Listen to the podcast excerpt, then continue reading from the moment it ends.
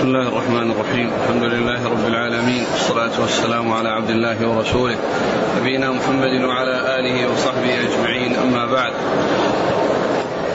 فيقول الإمام الحافظ عبد الغني بن عبد الواحد المقدسي رحمه الله تعالى يقول في كتابه العمدة في الأحكام كتاب الأطعمة عن النعمان بن بشير رضي الله عنهما أنه قال سمعت رسول الله صلى الله عليه وعلى آله وسلم يقول وأهوى النعمان بإصبعيه إلى أذنيه إن الحلال بين وإن الحرام بين وبينهما مشتبهات لا يعلمهن كثير من الناس. فمن اتقى الشبهات فقد فمن اتقى الشبهات استبرأ لدينه وعرضه. ومن وقع في الشبهات وقع في الحرام كالراعي يرعى حول الحمى يوشك أن يرتع فيه. ألا وإن لكل ملك حمى. ألا وإن حمى الله محارمه. ألا وإن في الجسد مضغة. إذا صلحت صلح الجسد كله. وإذا فسدت فسد الجسد كله ألا وهي القلب. بسم الله الرحمن الرحيم. الحمد لله رب العالمين وصلى الله وسلم وبارك على عبده ورسوله نبينا محمد وعلى آله وأصحابه أجمعين. أما بعد فيقول الإمام عبد الغني بن عبد الواحد المقدسي رحمه الله كتاب الأطعمة. والأطعمة هي الأشياء التي تؤكل والتي أحلها, أحلها الله عز وجل فهي يقدم الإنسان عليها والتي حرم الله حرمها الله عز وجل يبتعد عنها ويدخل في ذلك آه، الذبائح التي آه، تذبح فمنها ما جاء يعني ما يدل على حله ومنها ما جاء ما يدل على حرمته.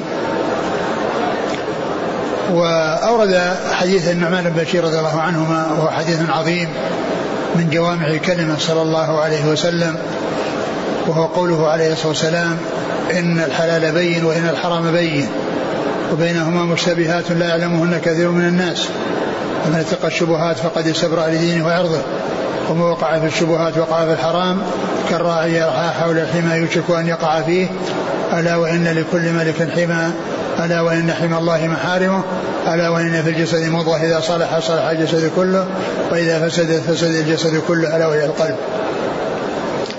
فقوله صلى الله عليه وسلم الحلال بين والحرام بين وبينهما مشتبهات هذا يدل على أن على أن الأمور هي ثلاثة. حلال بين واضح الحل وحرام بين واضح الحرمة ومشتبهات مترددة هل هي من قبيل ما هو حلال أو من قبيل ما هو حرام؟ فأما الحلال البين فأمره واضح يقدم الإنسان عليه. وهذه ومعنى كونه حلالا بين يعني كل يعرف أنه حلال مثل أكل التمر والخبز ويعني والرطب وغير ذلك وكذلك بهيمة الأنعام الإبل والبقر والغنم. يعني هذه كل يعرف أنها حلال حلال بين. لا يخفى على أحد. لا أحد يتردد في حله. وحرام بين. واضح الحرمة كالخمر والزنا والسرقة وما إلى ذلك. هذا من الحرام البين الذي كل يعرف أنه حرام. فإذا هناك حلال واضح وحرام واضح. كل يعرف هذا الحلال وكل يعرف هذا الحرام. وبين هذين مشتبهات. مترددة بين هذا وهذا. محتمل أن تكون من هذا ومحتمل أن تكون من هذا. أمور مشتبهة مترددة بين الحل والحرمة. فهذه الطريقة فيها اجتنابها وتركها. لأن لأن كون الإنسان يجتنب هذا الذي هو فيه الاشتباه هذا هو طريق السلامة وطريق النجاة. الواضح يفعله الحلال الواضح يفعله والحرام الواضح يتركه والذي هو متردد بين الحل والحرمة وليس بواضح فإن الإنسان يتركه. ولهذا قال عليه الصلاة والسلام بعد هذا بعدما ذكر المشتبهات في القسم الثالث قال فمن اتقى الشبهات فقد استبرأ لدينه وعرضه. يعني من اتقى هذا المشتبه وترك الوصول إليه والإقدام عليه استبرأ لدينه. بمعنى أنه آه، احتاط لدينه فلم يقدم على شيء يخشى أن يكون محرما وكذلك استبرأ لعرضه. يعني لا يتكلم فيه الناس وينالون منه لأنه آه، حصل منه هذا الشيء فهو بذلك يحصل أمرين السلامة في أمر دينه فلا يقدم على شيء قد يعاقب عليه ولا وكذلك أيضا يسلم من آه، أن يأكل الناس لحمه وأن يتكلموا في عرضه وأن ينالوا منه لكونه لم يتوقع يعني هذه الأمور المشتبهة. فمن اتقى الشبهات فقد استبلى دينه وعرضه. من الأشياء المشتبهة التي هي مترددة بين يعني أن تكون حلالا وأن تكون حراما مثل ما سيأتي في في في, في الصيد أن الإنسان إذا أرسل كلبه المعلم ووجد معه كلابا أخرى وهذا الصيد الذي قد قد قتل وقد جرح فإن الإنسان لا يأكل منه لأنه قد يكون من صيده من من من كلبه وقد يكون من الكلاب الأخرى. وهو متردد بين أن يكون حراما لكونه من الكلاب الأخرى وبين كونه حلالا لأنه من كلبه. المعلم فالطريقة في هذا أنه يترك وأنه لا يقدم عليه لأن هذا مشتبه بأن يكون حلالا وأن يكون حراما. لكن لما يغلب, جانب الترك لأنه قد يكون آه، آه، من تلك الكلاب الأخرى التي مع كلبه من تلك الكلاب الأخرى التي مع كلبه. ومن أمثلة ذلك أيضا وهو يعني فيما يتعلق بالمدينة والشيء الذي يتردد بكونه من الحرم أو ليس من الحرم مثل موقع الجامعة الإسلامية. هل هو من من الحرم أو من الحل؟ هو ليس من الحل البين ولا من الحرم البين هو من الأمور المشتبهات. لأن الوادي الذي بجوار الجامعة وهو وادي العقيق هذا بلا شك من الحرم الذي هو بجوار الجامعة من جهة الشرق. وقريب منها جدا هذا من الحرم لكن ما وراءه ليس هناك شيء يدل دلالة واضحة على أنه من الحرم فيكون ليس من الحل البين ولا من الحرم البين وإنما هو مشتبه. والطريقة المثلى في هذا أن يعامل معاملة الحرم فلا يصاد فيه الصيد ولا يقطع فيه الشجر وهذا هو الذي فيه الاحتياط. والإنسان إذا تهاون وتساهل في هذا المشتبه فإن ذلك يجره إلى أن يقع في المحرم. يجره إلى أن يقع في المحرم. ولهذا النبي صلى الله عليه وسلم قال بعد ذلك بعد أن قال فمن تقى الشبهات فقد والدين وعرضه ومن وقع في الشبهات وقع في الحرام كالراعي يرعى حول الحمى. يوشك أن يقع فيه. يوشك أن يقع فيه. الحمى هو ما يحمى. ما يحمى من الأرض المخصبة والأرض آه، التي فيها العشب. فإذا الإنسان أقدم أو يعني كان يرعى غنما وكان قريبا من ذلك الحمى يمكن أن تنتقل الغنم للقرب الذي بين الحمى وغيره فتقع في الحمى فيتعرض أو يعرض نفسه للعقوبة لكونه وقع في الحمى.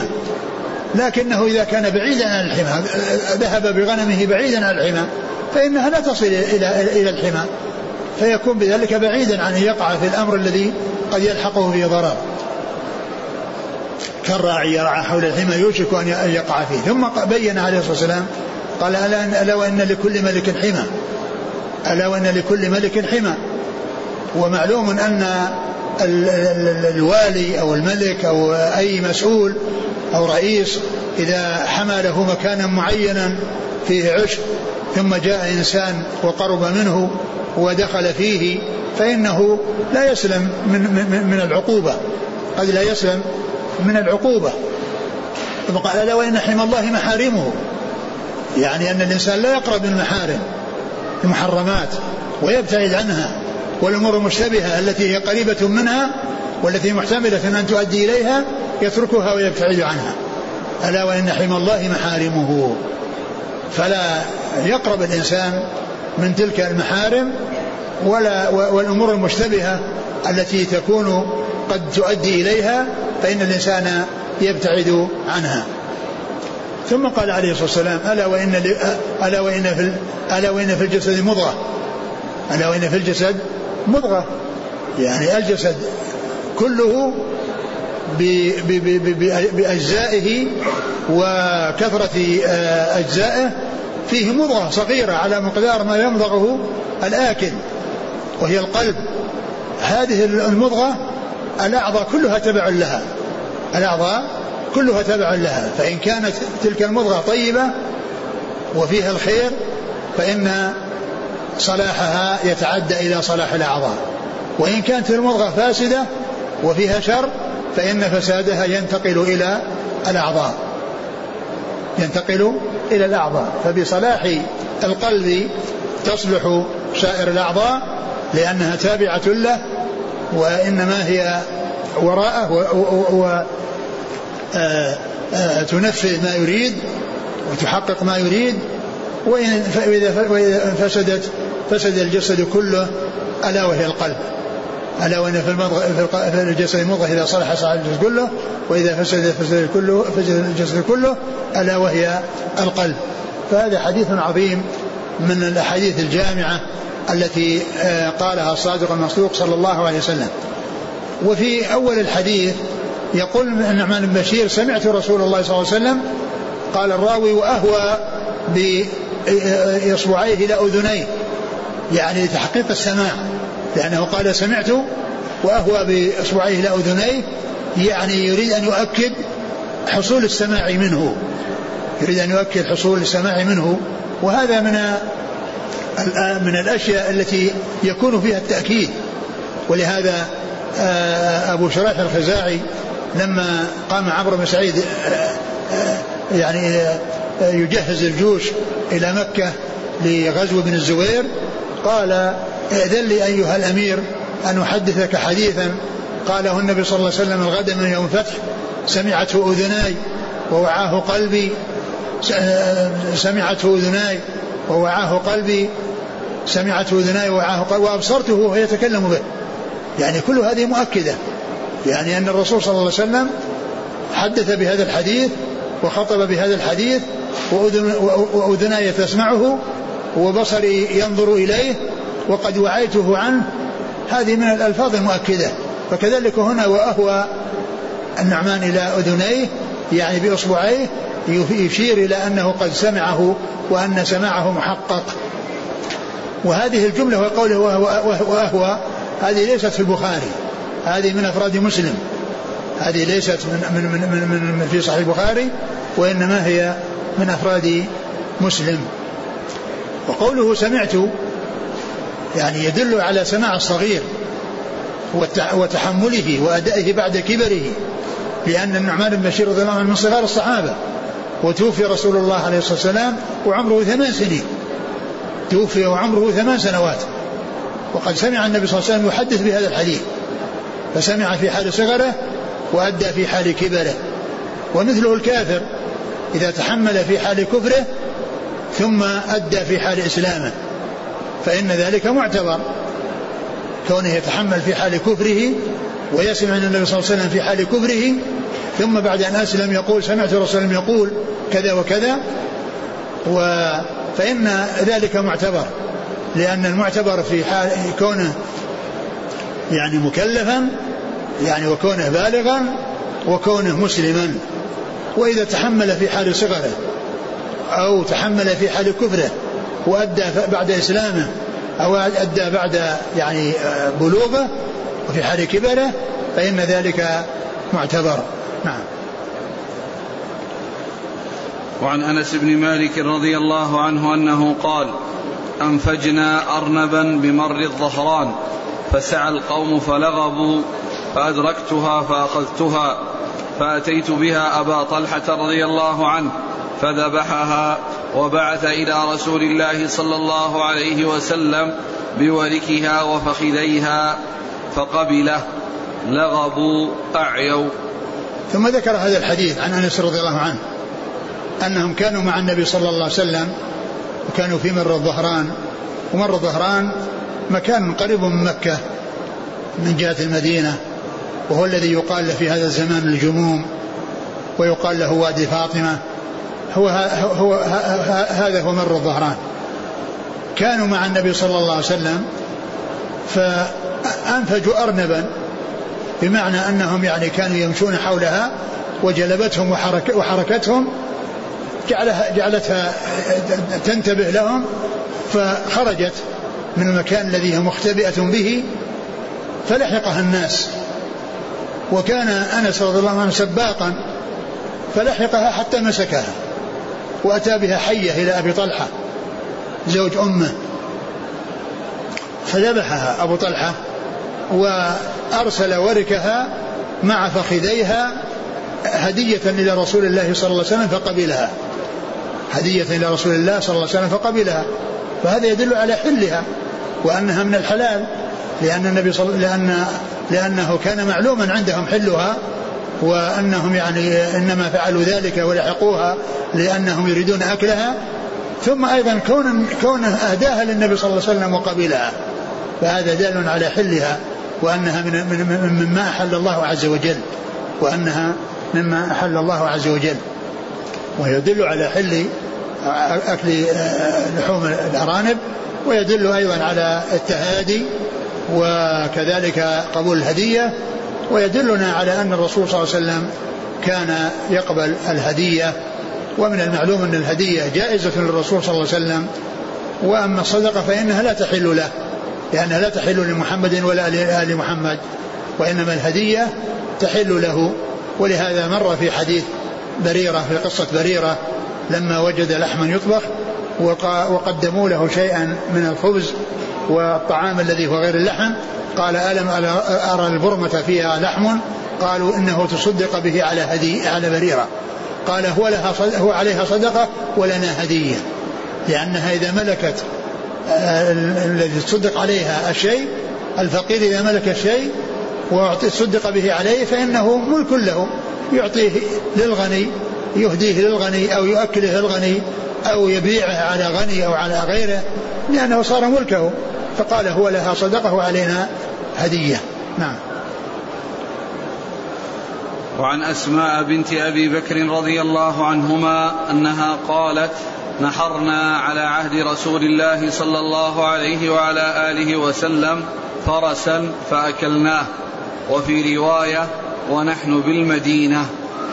ثم ذكر هذا الحديث عن أسماء بنت أبي بكر رضي الله عنها عنهما وهو أنها قالت نحرنا على عهد رسول الله رسول الله صلى الله عليه وسلم فرسا فأكلناه. وفي رواية ونحن في المدينة. وهذا يدل على حل لحوم الخيل وأنها حلال وأنها ليست بحرام لأنه جاء جاءت الأحاديث ومن هذا الحديث في بيان حلها وأنها مما أحل الله فتؤكل ولهذا يكون يكون روثها طاهرا ويكون بولها طاهرا كما هو الشأن في بهيمة الأنعام لأن كل ما يؤكل لحمه فإن روثه وبوله آه، يكون طاهرا. فالحديث هذا الحديث الصحيح وغيره من الأحاديث الأخرى الدالة على ما دل عليه تدل على حل لحوم الخيل وأنها مما حل الله عز وجل. نعم. وعن جابر بن عبد الله رضي الله عنهما أن رسول الله صلى الله عليه وعلى آله وسلم نهى عن لحوم الحمر الأهلية وأذن في لحوم الخيل. ولمسلم وحده قال أكلنا زمن خيبر الخيل وحمر الوحش.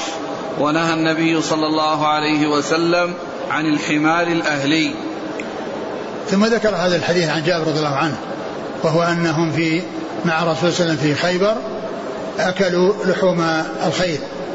وأذن الرسول في لحوم الخيل ونهى عن لحوم الحمر الأهلية الحمر الأهلية الإنسية التي التي هي مألوفة أو يعني عند الناس يركبونها ويستفيدون من ركوبها والحمل عليها. وكانت قبل ذلك حلالا فحرمت. وأما الخيل فإنها حلال. ولهذا جاء في هذا الحديث أن النبي صلى الله عليه وسلم أذن لهم في لحوم الخيل ونهاهم عن لحوم الحمر الأهلية ودل على حل الخيل وعلى حصول التحريم للحوم الخيل اللحوم الحمر الحمر الأهلية التي كانت حلالا قبل ذلك. ثم قال بعده ولمسلم وحده أكلنا زمن خيبر الخيل وحمر الوحش. ونهى نعم ولمسلم أكلنا على عهد رسول رسول الله صلى الله عليه وسلم لحوم الخيل وحمر الوحش. يعني أن يعني لحوم الخيل لأنها مما حل الله وهي حلال وكذلك الحمر الوحش التي هي مقابلة للأهلية وهي المتوحشة التي تكون في الفلات وهي التي آه، آه، تعتبر صيدا. وأما الحمر الأهلية التي يركبها الناس ويحمل الناس عليها وهي الإنسية أو المستأنسة وكذا وهي الأهلية فإنها حرمت آه، عام خيبر. نعم. وعن عبد الله بن أبي أوفى رضي الله عنه أنه قال أصابتنا مجاعة ليالي خيبر فلما كان يوم خيبر وقعنا في الحمر الأهلية فانتحرناها فلما غلت بها القدور نادى منادي رسول الله صلى الله عليه وسلم أن اكفئوا القدور ولا تأكلوا من لحوم الحمر شيئا. وهذا يدل على تحريم لحوم الحمر الآلية وأنهم كانوا في في خيبر يعني نحروا وذبحوا الحمر الأهلية وطبخوها في القدور فالنبي صلى الله عليه وسلم نهاهم عن أكلها وأمرهم بأن يكفئوها يعني بأن يقلبوها ويتلفوها ولا يستعملوها.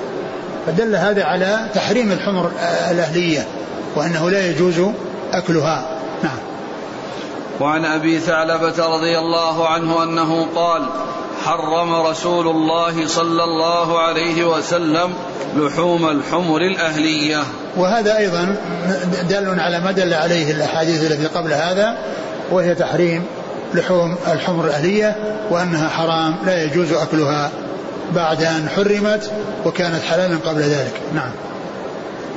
وعن ابن عباس رضي الله عنهما أنه قال دخلت أنا وخالد بن الوليد مع رسول الله صلى الله عليه وسلم بيت ميمونة رضي الله عنها فأتي بضب محنوذ فأهوى إليه رسول الله صلى الله عليه وسلم بيده فقال بعض النسوة اللاتي في بيت ميمونة أخبروا رسول الله صلى الله عليه وسلم بما يريد أن يأكل.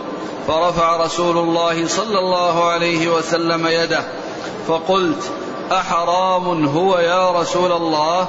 قال لا ولكنه لم يكن بأرض قومي فأجدني أعافه. قال خالد فاجتررته فأكلته. والنبي صلى الله عليه وسلم ينظر المحنوذ المشوي بالرضف وهي الحجارة المحماة. ثم ذكر هذا الحديث عن ابن عباس أنه كان هو خالد بن الوليد يعني في بيت ميمونة وميمونة خالتهما ميمونة أم المؤمنين خالة ابن عباس وخالة خالد بن الوليد لأن لأن خالد بن الوليد أمه لبابة بنت الحارث الكبرى يعني آه وأما آه الفضل بن عباس فأمه لبابة بنت الحارث أم الفضل فتلك أم خالد وهذه أم الفضل وهما أختان اسمهما يعني واحد هذه لبابة وهذه لبابة وهما أختان لميمونة أم المؤمنين رضي الله تعالى عنهن وعن الصحابة أجمعين. فيعني دخل في عند خالتهما عند خالتهما ميمونة فقدم للنبي صلى الله عليه وسلم والذين معه آه، لحم ضب. وهذا يدل على أن أن لحم الضب كان معروفا حلة عندهم وإلا ما كانوا يشوونه ويقدمونه للرسول صلى الله عليه وسلم. وإلا ما كانوا يشوونه ويقدمونه للرسول عليه الصلاة والسلام. لو كانوا يعلمون حرمته ما ما قدموه وكونهم قدموه لأنهم يعرفون حلة. وأنه حلال. ولكن قالت النسوة أو بعض النسوة أخبروا الرسول صلى الله عليه وسلم بما يريد أن يأكل. يعني يخبرونه بنوع اللحم.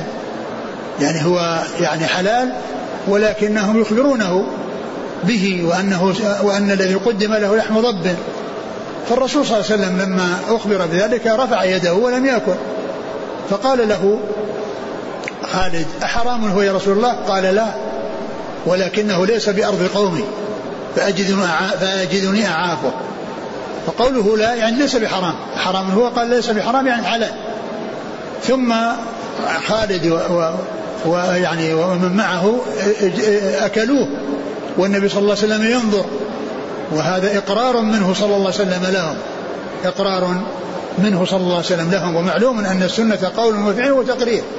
السنة تعرف بأقواله صلى الله عليه وسلم وبأفعاله وبتقريراته.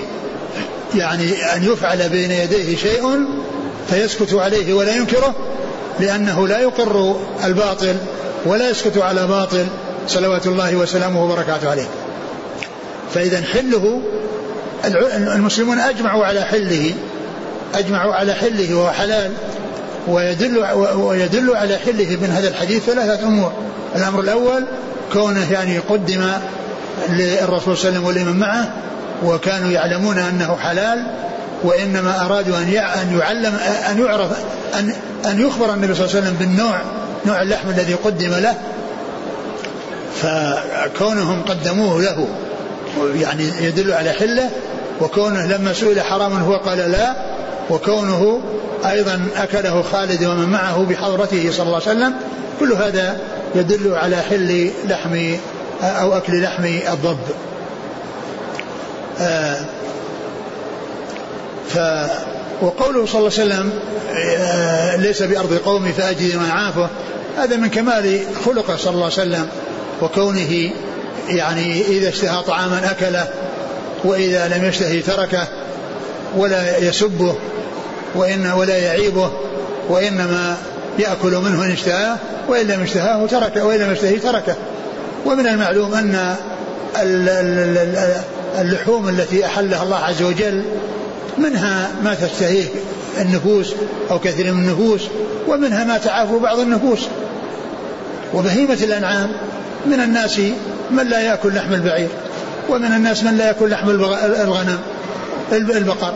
ولا يعني ذلك أن أنهم يتركونها وإنما اعتادوا الناس اعتاد أن يأكل هذا النوع من اللحم ولم يعتد أن يأكل هذا النوع من اللحم. مثل الرسول صلى الله عليه وسلم قال إنه لم يكن بأرض قومه فأجد عافى ما كان اعتاده عليه الصلاة والسلام. فهذا يدل على أن أن كون الإنسان يترك الشيء الذي أحله الله لأن نفسه لا تشتهيه أن ذلك لا محذور فيه الإنسان يعرف بأنه حلال ولكن يجد أنه نفسه لا تشتهيه ولا تميل إليه فيتركه لا لحرمته ولكن لكونه نفسه لا تميل إليه وكونه لم يعتده ف فلا يعني يؤثر ذلك في آه، كون الشيء حلالا لأن النبي صلى الله عليه وسلم تركه لأنه لم يكن في أرض قومه فيجد نفسه صلى الله عليه وسلم تعافه ولا تشتهيه. نعم. وعن عبد الله بن أبي أوفى رضي الله عنه أنه قال غزونا مع رسول الله صلى الله عليه وعلى آله وسلم سبع غزوات نأكل الجراد. ثم ذكر هذا الحديث في أكل الجراد وأنه مما أحل الله. وعبد الله بن أبي أوفى يقول غزونا مع رسول الله صلى الله عليه وسلم سبع غزوات نأكل الجراد. فهذا يدل على حله وأنه مما أحل الله. وقد جاء في وهو وهو حلال على أي حال كان سواء كان حيا أو ميتا. أدرك حيا أو أدرك ميتا. لقوله صلى الله عليه وسلم أحلت لنا ميتتان ودمان فأما الميتتان فالجراد والحوت الجراد والحوت وأما الدمان فالكبد والطحال. ف الجراد آه، مما أحله الله عز وجل. وجاء هذا في كونهم يأكلونه مع النبي صلى الله عليه وسلم في سبع غزوات كما جاء عن عبد الله بن أبي أوفى في هذا الحديث متفق عليه وكذلك في الحديث الآخر حلت لنا ميتتان ودمان. فيعني معناه أنه يحل الجراد حتى ولو كان ميتا. لو أدرك فإنه ميت فإنه حلال. لأنه آه، مما أحل الله عز وجل حتى ولو كان حراما فإنه يطبخ ويؤكل ولو أدرك ميتا. نعم. وعن زهد بن مضرب الجرمي قال كنا عند أبي موسى رضي الله عنه فدعا بمائدته وعليها لحم دجاج فدخل رجل من بني تيم الله أحمر شبيه بالموالي فقال له هلم فتلك فقال له هلم فإني قد رأيت رسول الله صلى الله عليه وسلم يأكل منه. ثم ذكر الحديث عن أبي موسى فيما يتعلق بلحم الدجاج وأنه حلال وأنه كان أبو موسى قدم له طعام وفيه لحم دجاج فجاء رجل من بني تيم الله يعني آه، آه، فناداه وقال هلم يعني إلى الطعام يعني هلم إلى الأكل فتلكأ يعني ما ما استجاب فقال آه، هلم فإن فإني قد رأيت وسلم يأكل منه. فإني رأيت النبي صلى الله عليه وسلم يأكل منه. وهذا يدل هذا الدليل على حلة يكون النبي صلى الله عليه وسلم أكله. والرجل إذا إذا كان تركه يعني لكونه لا يعلم حلة ثم عرف حلة يعني معنى ذلك أن أن أن له أن يأكل. ولكن إذا كان يكرهه أو لا نفسه لا تميل إليه يعني لا تميل إليه وتعافه فالإنسان لا يأكل كمثل ما ترك النبي صلى الله عليه وسلم لحم الضب لأنه نفسه تعافه كما قلت يعني بعض الناس آه، تجده اعتاد وألف يعني أكل بعض اللحوم وبعضها لم يعتد. ولكن الإنسان لا يعتقد بأنه محرم يعتقد بأنه حلال ولكن بعض النفوس لا يطيب لها يعني أكل نوع من من اللحوم. فتركه واعتقاد أنه حرام هذا لا يجوز. إذا كان حلالا وأما تركه لكون النفوس تألف يعني آه، لا يعني لم تألفه ولا وتعافه هذا لا بأس به كما حصل ذلك من رسول الله صلى الله عليه وسلم بالنسبة للحم الضب. نعم. أحمر شبيه بالموالي. يعني معناه أنه شديد الحمرة شبيه بالموالي يعني العجم الذين ومعلوم أن هذا بعض الموالي يكون فيهم حمرة شديدة وبعضهم يعني يكون غير ذلك. لكن آآ آآ كانت الحمرة مشهورة فيهم وهذا الرجل يعني فيه حمرة يعني يشبههم.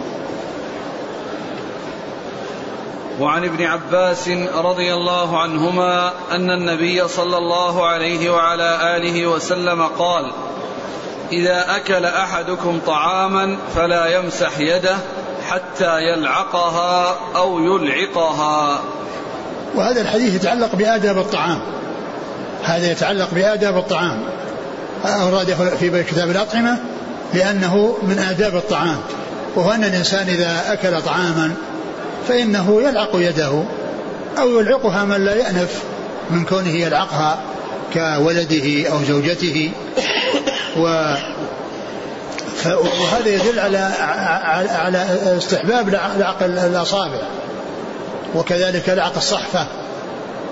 وقد جاء في بعض الأحاديث أنكم لا تدرون في أي طعامكم البركة. وهذا يدل على يعني آه احترام النعمة وعلى المحافظة عليها وعلى كل إنسان يعني لا يستكبر عن يعني عن شيء منها أو عن لعق الصحفة أو عن لعق الأصابع. وأن هذه البقايا التي عليها قد تكون فيها البركة كما جاء ذلك عن رسول الله صلوات الله وسلامه وبركاته عليه. نعم. قال رحمه الله تعالى باب الصيد. عن أبي ثعلبة الخشني رضي الله عنه أنه قال أتيت رسول الله صلى الله عليه وعلى آله وسلم فقلت يا رسول الله إنا بأرض قوم أهل كتاب أفنأكل في آنيتهم؟ وفي أرض أصيد بقوسي وبكلب الذي ليس بمعلم وبكلب المعلم فما يصلح لي؟ قال أما ما ذكرت يعني من آنية أهل الكتاب فإن وجدتم غيرها فلا تأكلوا فيها وإن لم تجدوا فاغسلوها وكلوا فيها. وما صدت بقوسك فذكرت اسم الله عليه فكل وما صدت بكلبك المعلم فذكرت اسم الله عليه فكل وما صدت بكلبك غير المعلم فأدركت ذكاته فكل. ثم ذكر باب الصيد أو كتاب الصيد. الصيد يطلق على الاصطياد ويطلق على المصيد على الشيء الذي هو يعني الدابة. التي صيدت يعني آه، غزال أرنب حمار وحش يعني طيور. من الطيور التي آه، أحلها الله عز وجل يطلق على على على الاصطياد وعلى المصيد. الصيد يطلق على هذا وعلى هذا. أورد حديث منها حديث أبي ثعلبة الخجني جرثوم بن ناشر رضي الله تعالى عنه أنه قال للنبي صلى الله عليه وسلم إن نكون في أرض أهل كتاب فنحتاج إلى الأكل بأوانيهم. فيعني سأل النبي صلى الله عليه وسلم عن ذلك فقال في جوابه إن, إن, إن وجدتم غيرها فلا تستعملوها. وذلك أن أوانيهم عرضة للنجاسات لأنهم يطبخون فيها الخنزير ويطبخون فيها الميتات وكذلك يشربون الخمور قد يجعلونها فيها. فالرسول صلى الله عليه وسلم قال إن لم تجدوا يعني إن, إن وجدتم غيرها فلا, فلا تستعملوها. يعني إن, إن كان معهم أو حصلوا شيئا ليس من أواني الكفار أواني أهل الكتاب فإنهم يستعملون الشيء الذي غير أوانيهم. لكن إن لم يجدوا إلا هي فإنهم يغسلونها. يغسلونها ويطبخون بها أو يشربون بها بعد غسلها لأن المنع منها لما لما هي فيه عرضة من للنجاسة وما يكون فيها من النجاسات. فإن وجد غيرها فإنهم يستعملون غيرها مما لم يكن من آنيتهم. وإن اضطروا إليها فإنهم يستعملونها بدل الغسل حتى يطمئنوا إلى طهارتها وإلى سلامتها. وهذا فيما استعملوه من, من, من الآنية. أما الشيء الجديد الذي يأتي مصنع من المصانع فإن هذا لا يحتاج إلى غسل لأنهم ما استعملوه. وليس فيه يعني شيء من النجاسات وإنما النجاسات الشيء الذي يستعملونه. فما كان آه، مستعملا لهم هذا هو الذي فيه التفصيل الذي جاء في هذا الحديث. وما كان غير مستعمل وإنما خرج من المصانع وجاء إلى بلاد المسلمين فإنهم يستعملونه يستعملونه من غير من غير غسل. و وسأله عن الصيد. وسأله عن الصيد فقال فقال وما صدت بقوسك فذكرت اسم الله عليه فكل. ما صدت بقوسك وذكرت اسم الله عليه فكل. يعني إذا أرسل يعني آه، السهم الذي يحصل به صيد الصيد سواء كان قوسا أو بندقية أو يعني غير ذلك مما يعني يكون فيه جرح الصيد وقتله ويعني آه، آه، خروج دمه فإنه يحل بذلك وإن لم وإن لم يحصل الذبح مع حلقه لأنه لأن لأن ذكاته هو كونه حصل إصابته من أي جهة وخرج منه الدم فإنه يكون حلالا بذلك. فإذا صدته بسهمك يعني ومعناه أنه خزق وخرج الدم فإنه يكون حلالا بذلك. وإن أدركه وفي حياة فعليه أن يذكيه لكن وجده ميتا بسبب هذا السهم وبسبب هذه الإصابة فإنه يكون حلالا. نعم وما؟ وما صدت بكلبك المعلم فذكرت اسم الله عليه فكل. وما أصبت بسهمك بكلبك المعلم وذكرت اسم الله عليه فكل. لأن المعلم لأن ذكر اسم الله عز وجل يكون عند عند عند الرمي بالسهم وعند إرسال الكلب. فإذا أرسل كلبه وذكر اسم الله عليه ثم يعني صاد ذلك الكلب ذلك الكلب المعلم إذا صاد فيه تفصيل. إن كان صاده وجرحه ووجده صاحبه ميتا فإنه يحل. لأنه قد خرج دمه.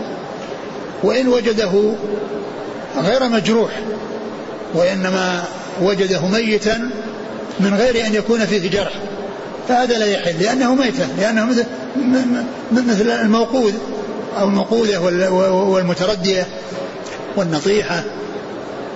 يعني آآ آه، آآ آه، آآ لأن هذه لأن هذه الأشياء إذا حصلت يعني آه، فإنها لا تحل إلا إن أدركت وفيها ذكاء. حياة فتذكى فما يعني حصل من الكلب بجرحه ومات فإنه حلال أي الكلب معلم.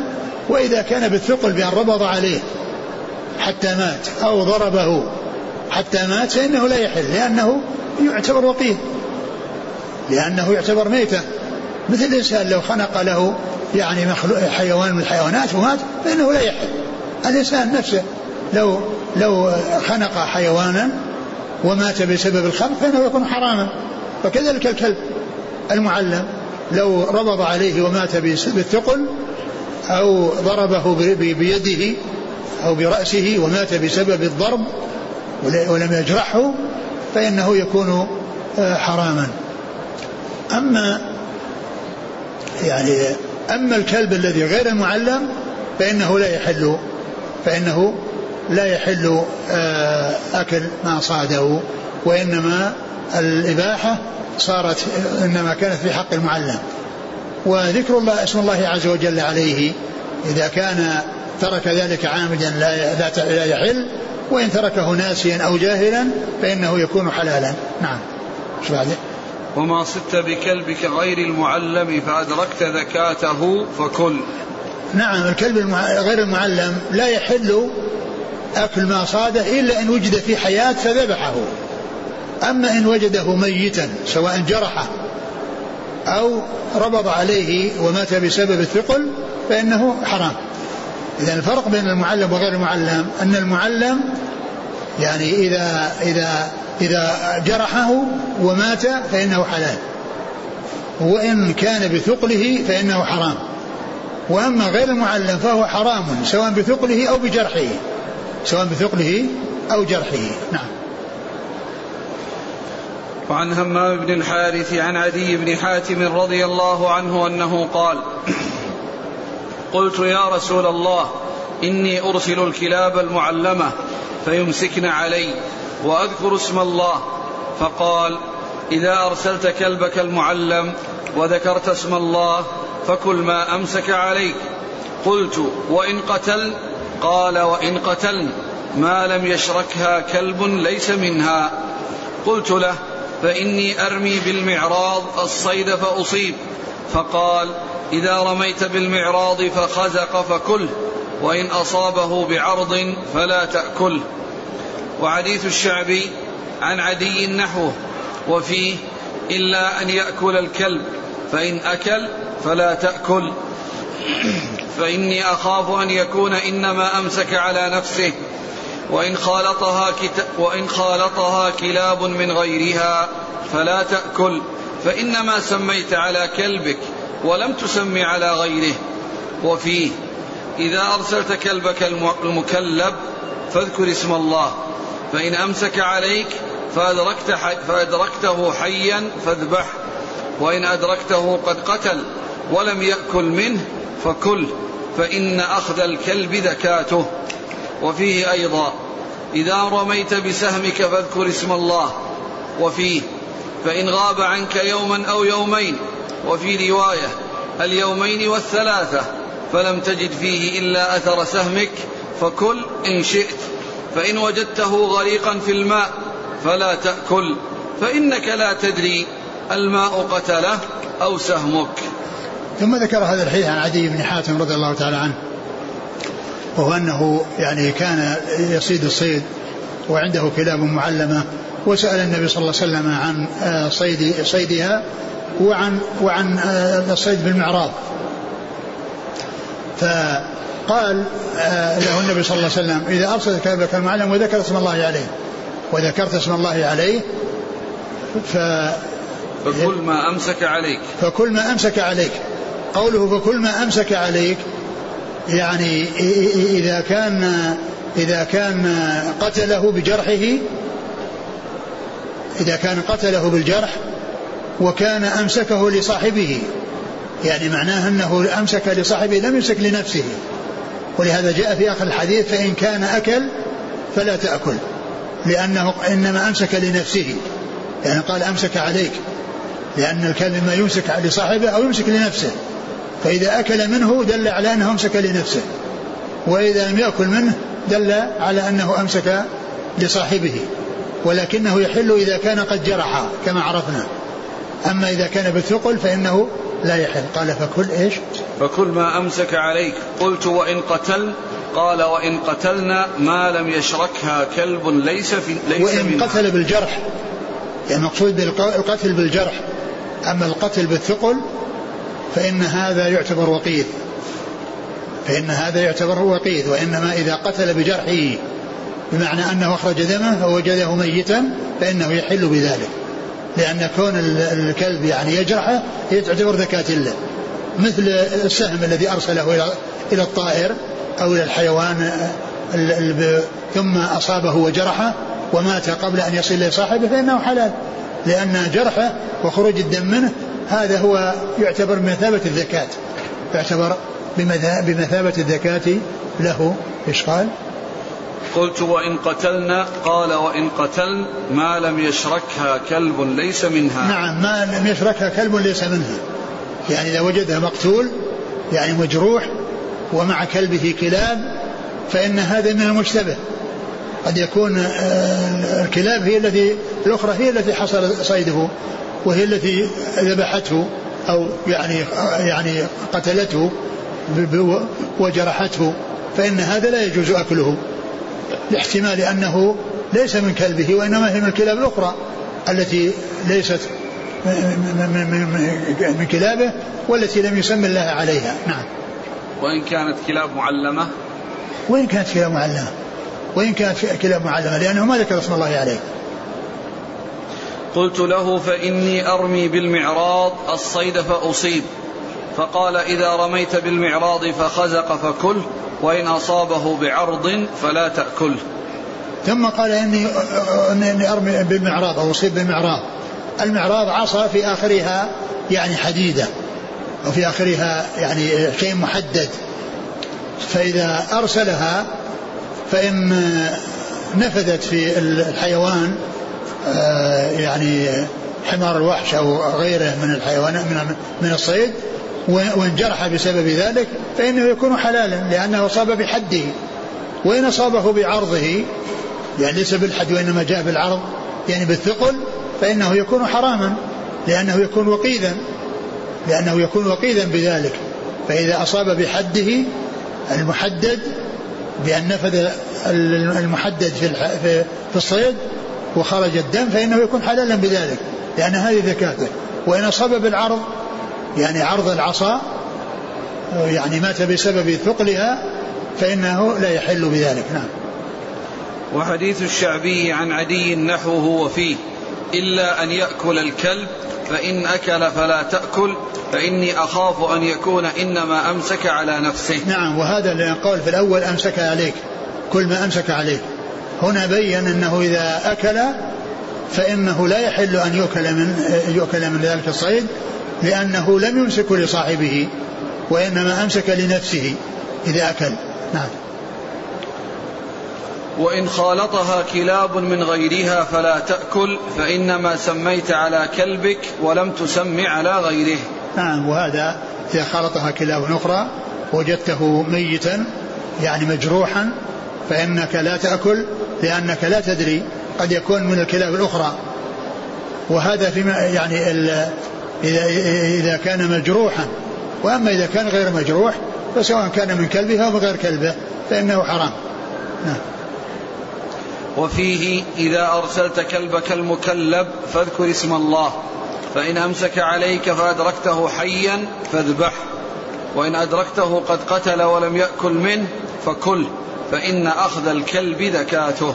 نعم ثم ذكر يعني أنه إذا أرسل كلبه وأمسك عليه ويعني ويعني قتل يعني جرح فإنه يأكل وإن أدركته حيا. وإن أدركه حيا يعني مسك الكلب وهو حي أو جرحه ولكنه في حياة فإن عليه أن يذكيه. عليه أن يذكيه نعم. قال فإن أخذ الكلب ذكاته. فإن أخذ الكلب ذكاته يعني أخذه يعني جرحه.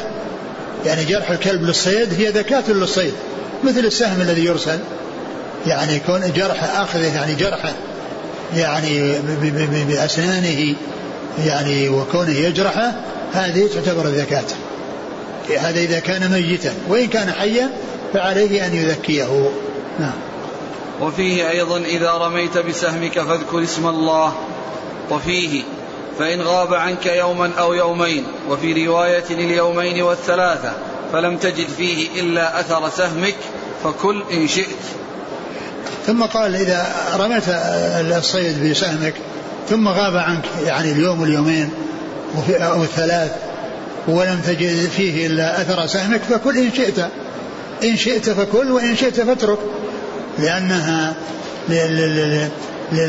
لأنها هو لم يجد فيه إلا أثر ذلك السهم أثر سهمه.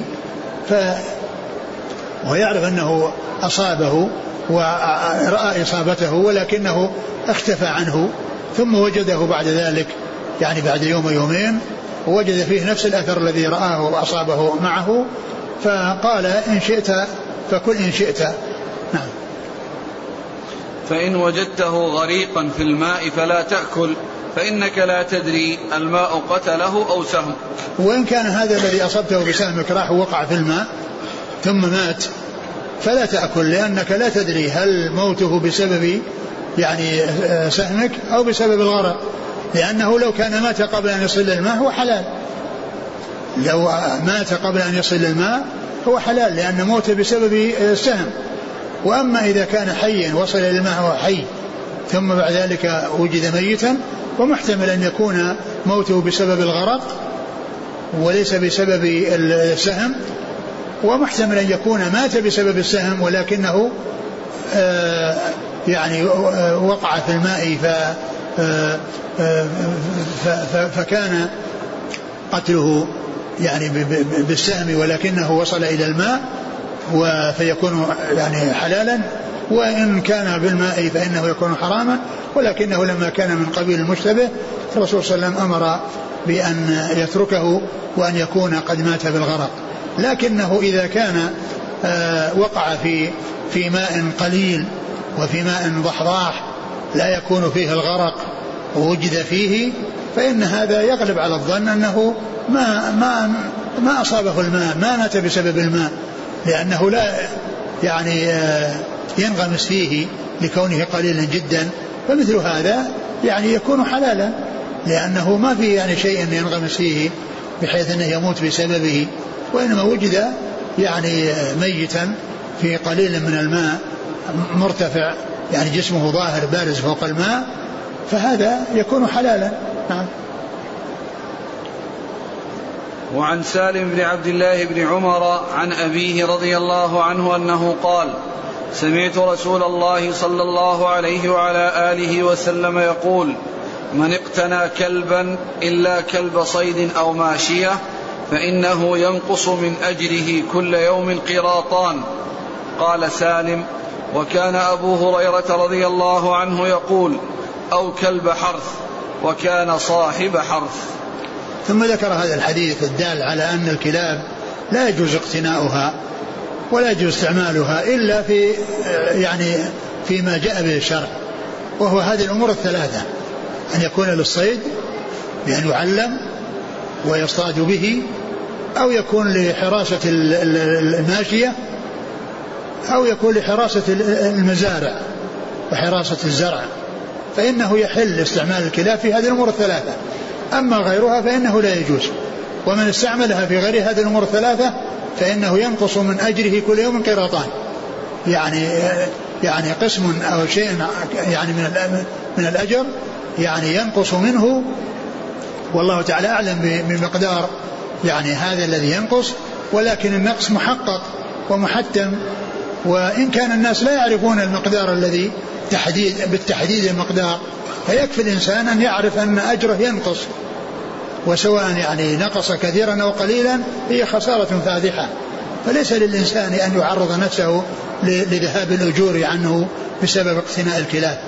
بسبب اقتناء الكلاب أما ما أبيح وإنما نهي عن اقتناء الكلاب في غير ما أذن, أذن فيه وهي هذه الأمور الثلاثة لما في ذلك من الأضرار لأن الكلاب يعني تمنع من دخول الملائكة البيت كما جاء بذلك الحديث الملائكة لا تدخل الكلب البيت الذي فيه الكلب وكذلك أيضا ما فيها من شدة نجاستها وأنها لو ولغت في إناء فإنه يجب غسل سبع مرات وأن يغسل يعني بالتراب إحدى الغسلات يكون معها تراب وهي الأولى وكذلك أيضا ما يكون فيه من ترويع الناس ونبحه عليهم وترويعهم وإزعاجهم وما إلى ذلك.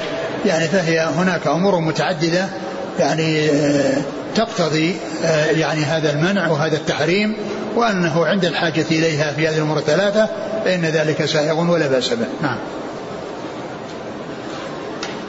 وعن رافع بن خديج رضي الله عنه أنه قال كنا مع النبي صلى الله عليه وعلى آله وسلم بذي الحليفة من تهامة فأصاب الناس جوع فأصابوا إبلا وغنما.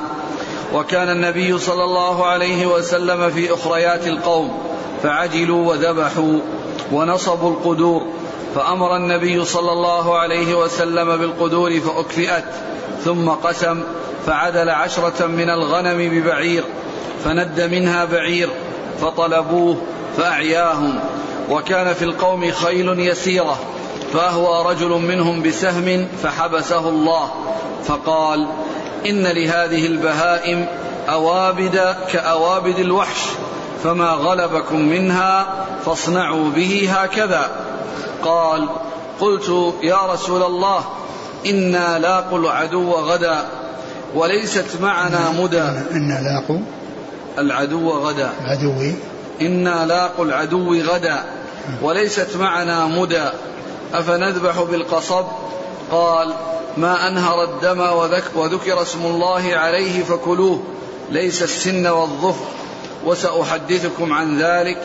أما السن فعظم وأما الظفر فمدى الحبشة. الأوابد التي قد توحشت ونفرت من الإنس. يقال أبدت تأبد أبودا. ثم ذكر هذا الحديث عن رافع بن خديجة رضي الله عنه وأنهم كانوا مع النبي صلى الله عليه وسلم في مكان يقال له ذو الحليفة من تهامة. ذو الحليفة من تهامة وليس هو ذو الحليفة الذي هو ميقات أهل المدينة وإنما هو مكان آخر. فأصابوا يعني إبلا وغنما يعني آه، غنائم يعني حصلوا غنيمة. وكان النبي صلى الله عليه وسلم في أخريات القوم وهذا شأنه صلى الله عليه وسلم أنه يكون في آخر الناس.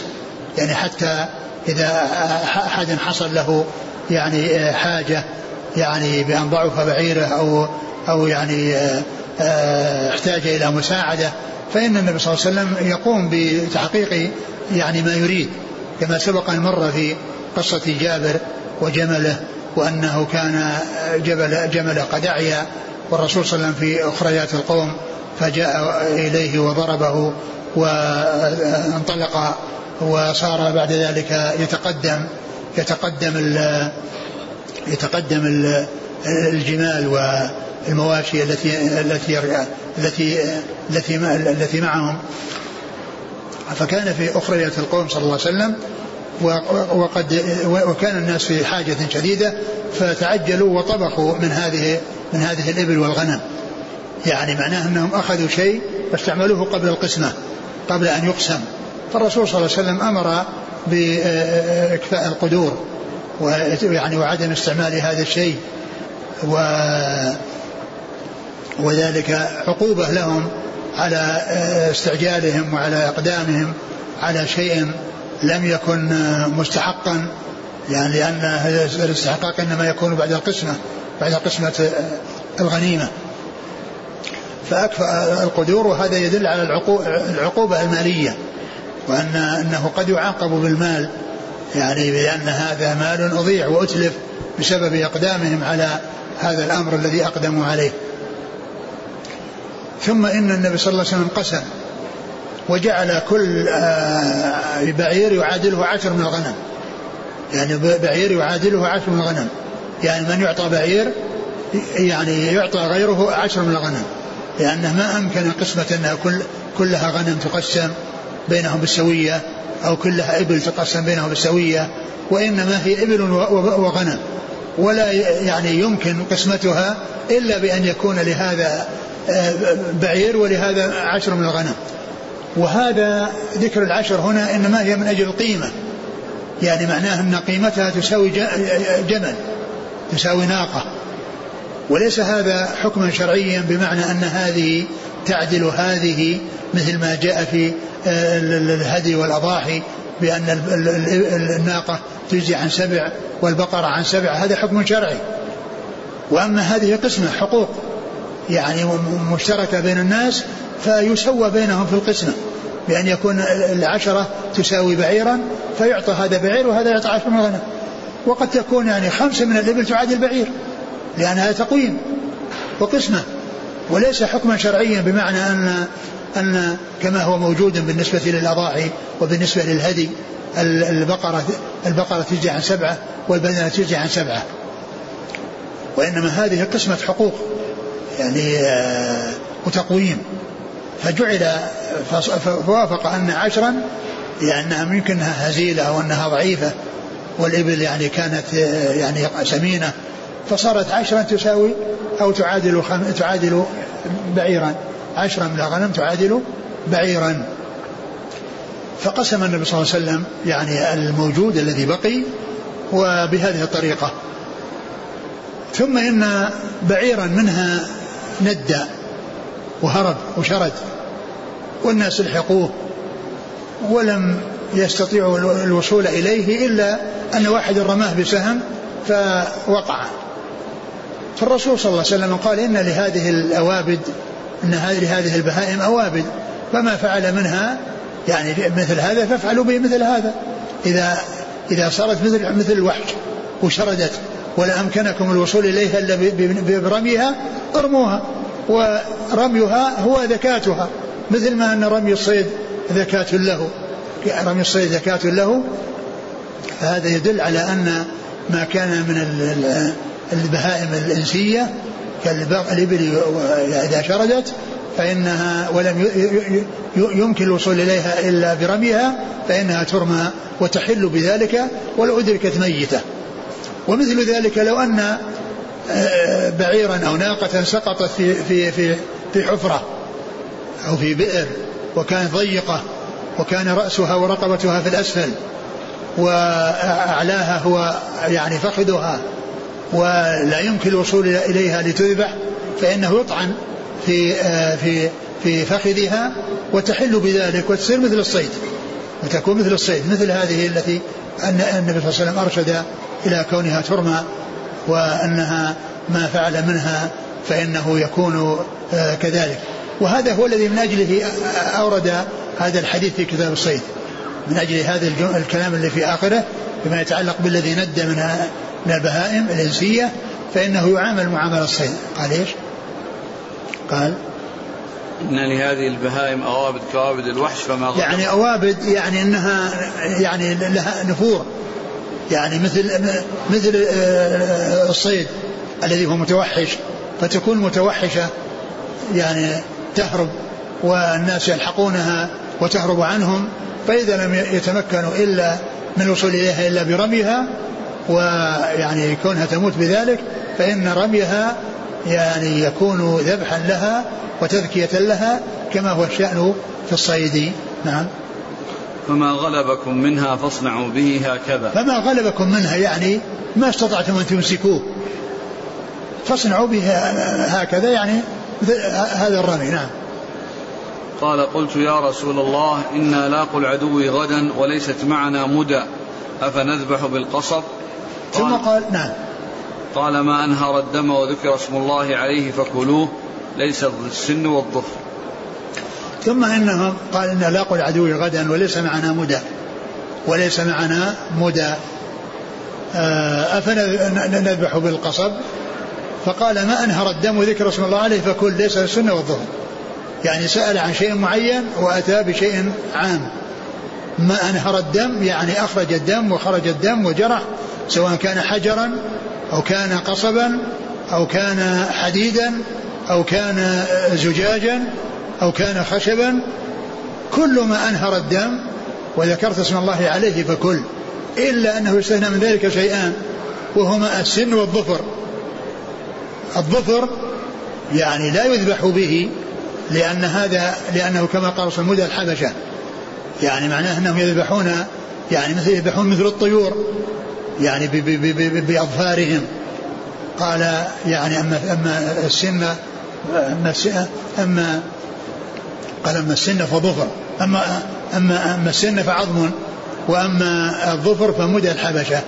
فنهى عن استعمال الذبح آه، بالأظفار لأنه في مشابهة للكفار ونهى عن الذبح بالعظم بالسن وقال إنه عظم.